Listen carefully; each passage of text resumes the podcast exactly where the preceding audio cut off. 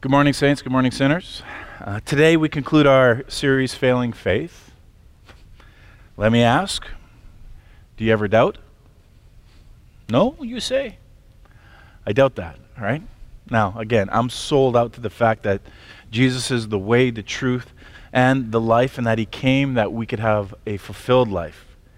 I, I have my faith in God and I have my trust in God, but at times I've doubted. I've even shared some of those doubts in, in this series, Failing Faith. You know, here I am supposed to be leading and teaching people Scripture, and again, I have to confess to you that there are times where I've doubted God. But I thank God. I thank God for the Bible because I believe that God speaks to us through the Scriptures. The problem is that although many people want God really to speak to them, and we have a God who wants to speak, but we just don't ask Him to. We expect them to. Many of us are tempted to blow through the reading of the Bible and simply check it off as our religious to do list. And for some, as we open uh, the scriptures, it, it's just really more to learn some facts. Like we're, you know, we're, we're learning facts of the faith, more like a trivial pursuit game maybe, and my suggestion would be to you, is that, uh, excuse me, maybe before you read, try sitting there and praying. You know, asking God to pursue you, that telling Him that you want to hear from Him as you begin to read His Word. You know, invite Him to speak to you through His book, and then jump in. Now, I find that in my own study, you know, you, you come across these crazy stories in the Bible and you're trying to make sense of them, right? there's a bizarre story in, in the passage of uh, Judges chapter 11. And here we have a guy who says that, you know, if God gives him success in battle, uh, he will sacrifice whatever comes out of his house to greet him when he returns home. Now, he wins. He wins the battle. He has a success, and now he's coming home. And uh, I think this guy was probably hoping that maybe there would be some sort of a goat or camel or pet cow or whatever is going to come out, right? But unfortunately, his only child is the first thing that comes running out of his house. And he has to keep his word. And I thought, okay, like, there can't be anything that God can say to me from this story. Like, you know, am I going to kill my children when I come home from winning a hockey game? Like, you know, I look at this story, I go, this guy's an idiot. And then, as, as if to hear God say to me when you're reading it, Jerry, you are the idiot in the story. You know, how often do you speak before you think, Jerry? And I, you know, those are those ouch moments that get you thinking, like, how many times does my mouth end up destroying another person? Yeah, ouch. Or when, you know, you go to the woman of the well, uh, uh, and she gets caught. Sorry, the woman who gets caught in the act of ad- adultery. That that one, and you know Jesus totally lets her off the hook. And when I read that, you know, this woman who's messed up, and you know, I go, God, what, what's the application for me out of this passage? And you know, it's almost as if you hear God saying, Jerry, that woman is actually you. But God, you know, I've never done anything like I've, I've never cheated like that. And God says, Well, Jerry, every time you sin, I catch you in the act.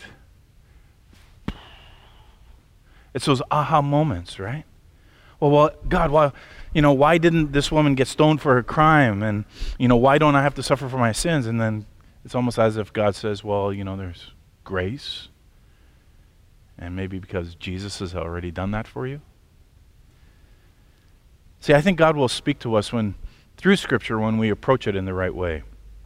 In humility, it's, it's, it's like having a sacred conversation. And I believe that God speaks to us in a language that we understand. And when I read the scriptures, I actually see that at times that doubting is a great thing. And I'll read scripture, and God can take my doubt and He can use it to strengthen what I already believe. And yet, there are still times in our faith where we come to that place of doubt. And it's like just being in a, a desert. You know, the Bible is filled with people who have doubted. The most famous of these people was Thomas. Thomas was best known for not believing in the resurrection of Jesus, even after all of his friends, the other disciples, all swore by it. And though it's not in the Bible, history has handed him the nickname Doubting Thomas. And Thomas was one of the 12 disciples that Jesus picked to do life with. When you think about it, Thomas, he walked, he talked personally with Jesus. He saw Jesus do these great miracles. He saw people getting raised from the dead. And if anything could change your mind about doubting them, was to see somebody get raised from the dead. Thomas witnessed all of this and more, and yet Thomas doubted. Now, I don't like to call Thomas doubting Thomas, because personally I think that he gets a bad rap. I personally can relate to Thomas the best out of all the other disciples, with a very close second to Peter, Mr. Outburst. But Thomas is a realist. He, he knows that a, when a person dies, that they basically stay dead. That's, you know, how things play out. And when the other disciples told him that Jesus, you know, that same Jesus who was recently nailed to the cross, visited them, you know, he, he wasn't so quick to believe it. You know, he needed proof. He needed uh, evidence. And so the other disciples, they told him, You know, we have seen the Lord. But he says, He responds, Unless I see the nail marks in his hands and put my fingers where the nails were and put my hands into his side, I will not believe. You know, overall, we really don't know too much about Thomas. Maybe he had some sort of family business that he gave up to follow Jesus, to be a part of Jesus' circle. You know, Thomas heard Jesus, he followed Jesus and then he left everything behind. He left his job, he left his family, he left his home, he left everything to pursue Jesus. Because he believed that Jesus called him to do just that follow me. And there was not a doubt at the time for Thomas. And so, for three years, when you look at it, Jesus poured his life into his disciples. He's teaching them. He talked about how he was going to die and rise again. Thomas heard all this. Thomas knew what was going to happen. Jesus talked about it. And then one day, when it happened, Jesus died. It rocks Thomas's world. And he begins to doubt.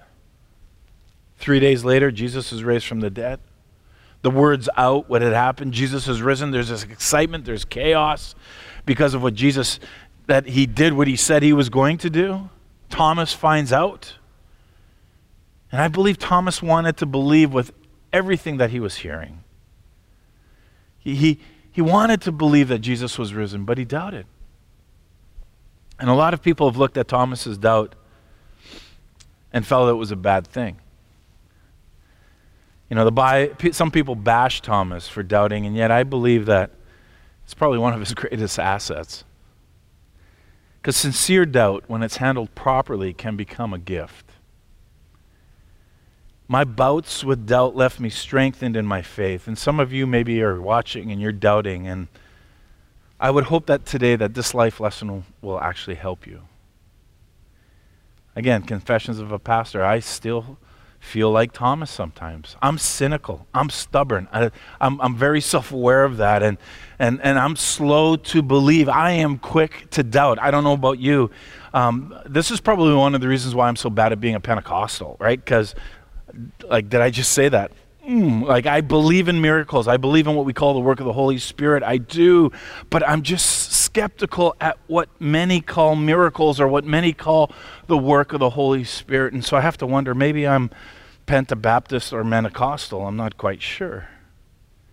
But that's my confession this morning. John chapter 20. Let's go to the scriptures and see what the scriptures have to say. Now, Thomas, one of the twelve, was not with the disciples when Jesus came. So you have to ask the question where did he go? Where was he? Okay? Ask that question.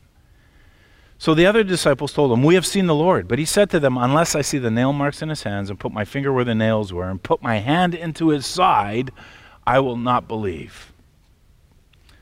Modern day vernacular is, Yeah, right.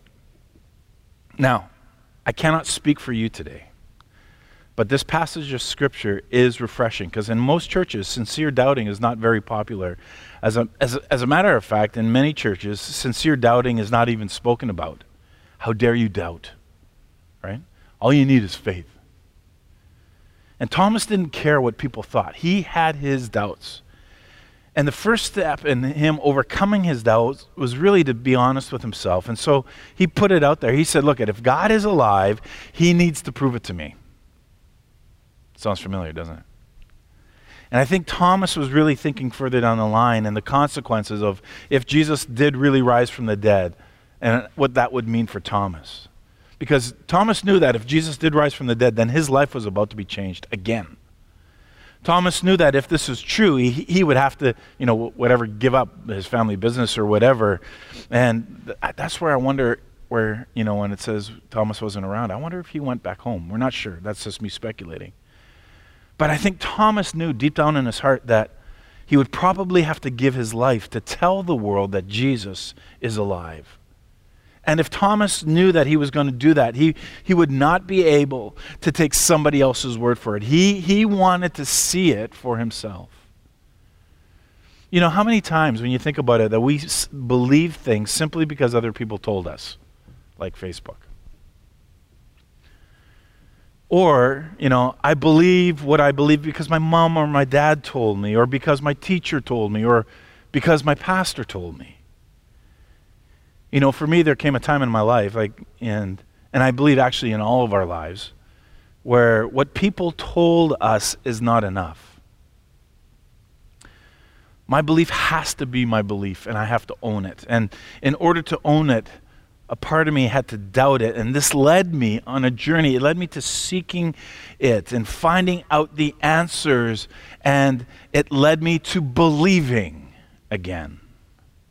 You know, this is one of the reasons why I pray for the kids at Soul. You remember, remember pre COVID when we bring the kids forward? And my, my main prayer is that they would make their faith their own. See, Thomas was not willing to settle for secondhand news when, when a firsthand experience was an option for him. Now, look how Thomas handles his doubt in Scripture. He was honest. And, and, and I think today we all need to be honest about our own doubts. Because honesty for a Christian is, is a very hard thing just saying what it is. Because, uh, in my opinion, most Christians are great at lying. You can say amen or ouch, right? Uh, I don't know if you ever saw the meme that first appeared when, or, yeah, that first appeared when COVID started going around. We all were forced to wear masks, and it went like this. Some of you are mad about having to wear masks to church, but you've been doing it for years. I think that's hilarious because there's some truth to it. You know, some people, their life can be falling apart and everything is going wrong, wrong when they gather together on a Sunday. And the common response to the question of how's it going is, well, it's good or it's fine or it's even peachy. Like, you know, but everything is not good. And many people are afraid at admitting that they are going through a hard time because they're afraid that they're going to be judged and they're afraid that they're going to be looked down upon. And many people are even afraid to admit that they have doubts about some things in the church because the church has not been a safe place, maybe, for them to admit their doubts. And many church people can't accept the fact that some believers have doubts. There are some people who are afraid that if they were honest, that they would probably be abandoned by their church. And I think that that's sad. You know, very few Christians are honest about their doubts, but when I look into the scripture, I am reassured that Thomas himself was honest with his doubt. You know, for some people, they hang on to the saying, you know, the Bible says it and I believe it. Well, that works for some people, but however, it doesn't work that way for me. Now, I don't know about you, but I have my doubts about things I read. I have questions about things. You know, I look around the world and I see things happening all around me. And, and, and I could play the game that I'm this rock of faith and impress everybody. And I can acknowledge, but I don't. And I acknowledge the fact that I do have my doubts and I don't always understand and I don't always get it. And I think because I've questioned in the past, I honestly believe that's why my faith is so strong as what it is today. Let me say this. We here at Soul, we welcome your doubts and your questions. I never want to be in a place where people believe something just because I say it. We are doing everything we can to teach you, to teach you what we believe is the truth. And I honestly believe it with all my heart. But here's the critical issue you need to get into the scriptures and you need to feed yourself. You need to ask the hard questions. Like, why do you believe what you believe? You know, whether you're a Christian or not, as you watch this, do you believe what you believe because of your parents? Or is Jesus the only way to heaven? Did the resurrection really happen? You know, feel free to question those things. There's nothing wrong with that. We created this church to be a safe place for that, for those who don't believe to come in and to take as long as they need to find out what it is that they're looking for. But it's not just enough good enough to ask the questions if you're not willing to take the time and the effort to pursue the answers to the questions that you're asking. Let's go back to our story because we read Thomas saying, you know, at least I see the nail marks in his hands and put my finger there and stick my hand in his side. Like, you know, again, all he is saying is that when I see it, then I'll believe it. And if he knew that Jesus was alive, um, that meant that the world had come to know it. And this is going to cost him everything. And I think that this guy just wanted to confirm it first. Now, when you begin to read the New Testament, we see that the New Testament is actually quite clear, and it does speak of Thomas, and it talks about Thomas's intense loyalty to Jesus. When Jesus is making his last pilgrimage to Jerusalem, it is Thomas who seemed to be the only one out of them all who understood the situation in John 11 16. Let us also go that we may die with him, Thomas says. Thomas may look before he leaps, but he's not adverse to leaping. He's, he's there, he's all in. And Jesus is intensely loyal to Thomas as well. Rather than giving up on the disciple who doubted his resurrection, he later appears to him, much like he does to all his other friends. And what imagine imagine the scene. We pick it up in John chapter 20. A week later, so the news is out, Jesus is out. A week later, his disciples were in the house again, and Thomas was with them. Okay, so he was gone, now he's back. Through, though the doors were locked, Jesus came in and stood among them and said, Peace be with you. you can almost see it now. Like, you know, Jesus walks in, he's glancing around the room, and Thomas is there eyes popping open, probably embarrassed, and probably trying to shuffle behind one of the larger disciples, right? Possibly Peter. And, and, and Jesus' eyes soon meet the realist. And you know, would almost wonder and expect that, you know, the hammer to slash on, smash down on Thomas's psyche, right? Break it into a million pieces. You know, Jesus is going to come in and set him straight, maybe humiliating him for doubting the Son of God. Thomas will now receive his nickname forever. It will be ever etched into history as a doubter. But this doesn't happen. The Son of God, who spent years telling his disciples that he would one day rise again, he fails to say to Thomas, I told you so. And his reaction to Thomas's doubt fails to carry any condemnation.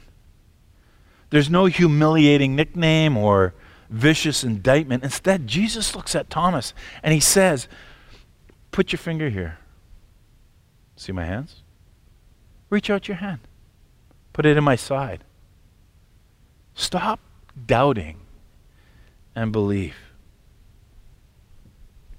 So rather lashing forward in offense, Jesus gives Thomas the evidence he needs. Jesus tells him to investigate. The Greek word for place literally means shove. Shove your finger, shove your hand. It, it, Jesus has nothing to, to hide. Thomas asked for proof, and the proof now is standing right in front of him. And we don't know if Thomas actually took Jesus up on his offer, but what we do know is Thomas's acknowledgement of who Jesus is. Thomas said to him, My Lord and my God. And then Jesus even has a follow up response. You know, because you have seen me and have believed, blessed are those who have not seen and yet believed. That seems actually to be directed more for the benefit of John's readers, which is really you and I, than it does for any criticism of Thomas. But the beauty of this is that Jesus offers room for moments of doubt. On the screen, I've shown this painting by uh, Caravaggio before. It's called The Incredulity of St. Thomas. And it illustrates a scene between Jesus and Thomas beautifully. The scene is dark, it's moody. It's actually in contrast to what should be a, celebrate, a scene of celebration. But here, Caravaggio captures the certainty of spiritual doubt in all those dark shadows. And as much as we all wish that life and faith would possess, a, like, you know, a airy fail tale of haze, you know, whatever you want to call it, it's not always the case. And even the best of us doubt. But like in John's narrative and in Caravaggio's painting, it shows that the Christian faith it, it, it argues that Jesus loves us where we are, despite the doubt, despite the darkness, despite the dirt. You know, growing up, I I experienced a lot of uncertainty as a child, as a teen. I was I think I was very insecure. I think part of the other issue issues I never wanted to be labeled as a doubter. And when I actually finally, you know, mustered up enough courage to ask questions about the Bible or miracles to somebody maybe else other than my parents, I was told you, just need to have faith. You're a preacher's kid. You know, as I shared a couple of weeks back in my first year of seminary, I let my questions fly. I, and, and I realized that when I was letting my questions fly, Thomas stood there right beside me, encouraging me, so to speak. However, over the time, I realized that Jesus was standing there too. And not with a nickname and not necessarily with all the answers, but always with his presence. And could I say, guiding my hand into his side?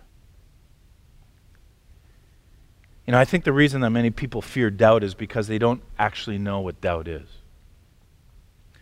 You know, historically, the church has treated doubters poorly, and if you think about it, there are Thomases everywhere, inside and outside of Christianity. And I, I love what Alister McGrath, the author of Dawkins' Delusion, he, he, he said regarding doubt. He said this Everyone who believes anything significant or worthwhile about the meaning of life does so as a matter of faith. So every worldview, including atheism, it requires atheism. it requires trust. And no view can be conclusively proven in its entirety. And so the individual who believes that there is no God still has to contend with the presence of qualities like morality in our world. You know, Without God, is it logical to believe in the right and wrong are simply the result of some sort of movement within the scope of human evolution? If the circumstances were different, our right could actually look like our wrong. Think about that for a bit. So, what makes right right and wrong wrong? And if your mind hasn't exploded, welcome to philosophy and theology, right? So, whatever answer the atheist gives, there, there's a leap of faith that has to take place. And yes, some answers are more convincing than others, but there's always room for doubt. McGrath says that doubt is not skepticism, which is the decision to doubt everything deliberately as a matter of principle. Doubt is not unbelief or the decision not to have faith in God. Unbelief is an act of the will rather than a difficulty in understanding. Also, doubt doesn't mean you lost your faith. Faith isn't like your keys or the TV remote, eh? It takes a little bit more than that, a little doubt to misplace that. We have to remember that. And may I add that doubt might actually be a good thing. There's a book out there called The Critical Journey that charts the phrases or the, the, the, the periods of the average person's spiritual development. And it goes all the way from conversion to spiritual maturity. And here's some, something I believe that we can all relate to. The first stage is basic. It's, yeah, it's fairly basic. It's actually called the recognition of God. And here one acknowledges God and his work in their life. And this is when a person professes Christianity, uh, they join a church, they get baptized, they go through growth tracks. You know what I'm saying. It's that starting point, and they start moving into it. The next step is the life of discipleship. Uh, this is the stage where a person begins to create a healthy theology uh, regarding who God is. And most of this theology actually comes from people that they know and they trust. You think about it. You know, you're going to hear people say, well, my pastor says. Now, this is not unusual or strange or cultic. It's because um, when you think about it, why wouldn't the people that we love and respect around us actually help shape our new belief structure? The third stage is called the productive life. This is the doing stage. This is where we get involved. This is where we serve. And not only have we come to Christ and we know Him, now we want to actually put our faith into action. And we want to volunteer or simply serve. And for some, this is the furthest stage they'll ever reach. They love God, they serve God, they can repeat what their favorite preacher says. The, there's an excitement in this stage, and God is operating like we think He should operate. And faith, for the most part, if I can say this, isn't really too challenging. Everything's really good at this place. But the next stage is called the inward journey, or the journey inward. And this stage is, is a deep and inward exploration.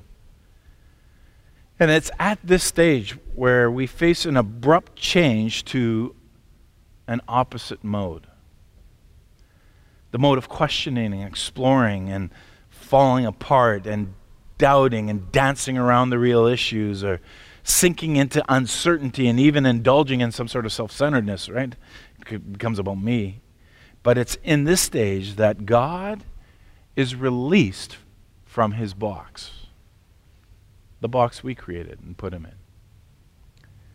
And I think we discover painfully that God is not who we thought God was. God is different. Because when you think about it, we've all constructed a box with God inside. We've labeled it, we've wrapped it with really nice paper, and we said, This is where I want you to stay. Because we don't like it when God gets out of his box and affects our life. But when God doesn't begin to stay there, we begin to question everything. That's what happened to me in seminary. I began to question the, the resurrection of Jesus. I began to question the infilling of the Holy Spirit. This, this also helped me when our baby Josiah died. See, because the God that I had construed suddenly, he violently morphed into a God that wouldn't actually stay within my worldview. And God erupted through the barriers that I enclosed around him. And it's here, then, in that stage, that we encounter what the authors call a wall when we find ourselves in these experiences, and they're actually frightening. And the critical journey argues that if we keep moving through this stage, we'll actually come out with a richer inward spirituality. See, our understanding of God may be different than how we understood before, but it will often be deeper and better established. And doubt has been an indispensable tool for my own spiritual formation. The final two stages of the book are the uh, uh, journey outward, right? Where we surrender to God's will fully to direct our lives. With our eyes open and aware but unafraid of the consequences that are there. And finally, the life of love where we reflect God to others in the world, probably more clearly and more consistently than we ever thought possible. And as I've overlooked the development of our Western culture, I've developed, I've realized that you know we've developed a great sensitivity to harm. We've been trained to fear conflict and pain so much, right? We've lowered the bar for how we define suffering. You know, from things like abuse to bullying, rightly or wrongly, what was once acceptable is now not acceptable anymore. Let me explain we've become more fearful than ever. See, our kids don't play outside anymore, do they? They don't walk to school anymore, at least not in my neighborhood. And yet the school is right there across the street from houses. We all have security alarms. Being accused of abuse could be as simple as calling a child a he or a she instead of a they. You know, many people talk about their frustration with politically correct culture, and I can relate to this argument. I really can. But at the same time, that there are some things that shouldn't be done or said. You know, sometimes being politically correct just means being a decent human being. In that same sense, bullying shouldn't be interpreted tough or masculine. I think it's terrible and needs to be condemned. Racism needs to be called out for what it is, regardless if it was considered normal in, in some past decades. But we have become overly sensitive to conflict and fear. All ideas that stretch our beliefs or incite conflict, what we try to do is avoid them at all costs. We're afraid of not being comfortable, which actually seems like a pretty modern trait if you think about it. It is here in this societal setting that doubt actually becomes an enemy.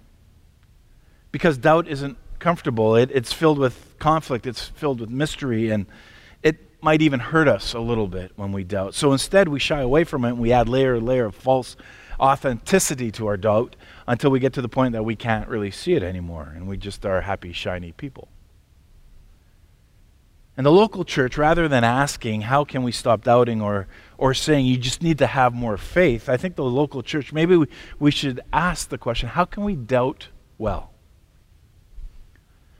And this is where we get into the day by day work of religious belief and faith, uh, you know, basically living and living out everyday life. So, can I tell you what I've learned about doubt? My answers aren't really perfect, but I, I had to learn that doubting isn't the same as living in permanently in some sort of inconsistency. There, there's a difference between driving through the desert and actually setting up your house in the desert. You know, for some of us, doubt occupies a place in our mind for years. For others, it's maybe months and I think good doubt is sort of understanding where you are and, and working to come to some sort of stability in that process. And this is not the kind of doubt that James describes in the New Testament in James 1 6. But when you ask, you must believe and not doubt, because one who doubts is like a wave of the sea blown and tossed by the wind. Rather, fruitful doubt is doubt that moves towards consistency and resolution. You know, we've heard the, the phrase that not choosing to decide is a decision in and of itself. The truth is the same with doubt. Deciding to live in doubt permanently is deciding not to doubt at all. Really, it's deciding now to live as a skeptic.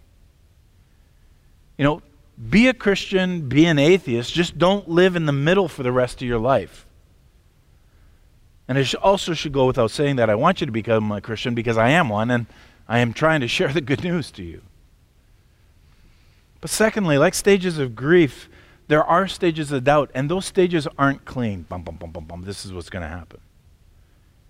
I, I think that I've actually walked through stage four, the journey inward, a couple of times. You know, whether you want to call it a crisis of faith or whatever, it, it was at seminary, and it was when our son Josiah died. And again, doubt is different for each person. And particularly, I, I would say that a believer's doubt is not the same as a non believer's doubt. You know, you can be convinced of Christianity and still doubt. Experts say that there are three types of doubt. There's intellectual doubt, where our minds are unsure whether, you know, let's say the teachings of Christianity are true, which would be my seminary doubt. There's emotional doubt, which is most often associated with some sort of pain. Again, my Josiah doubt, if I could call it that. It's when we feel like Christianity isn't true. And finally, there's moral doubt. And this is, happens when we are tempted to disbelieve Christianity because we don't want it to be true. It affects us.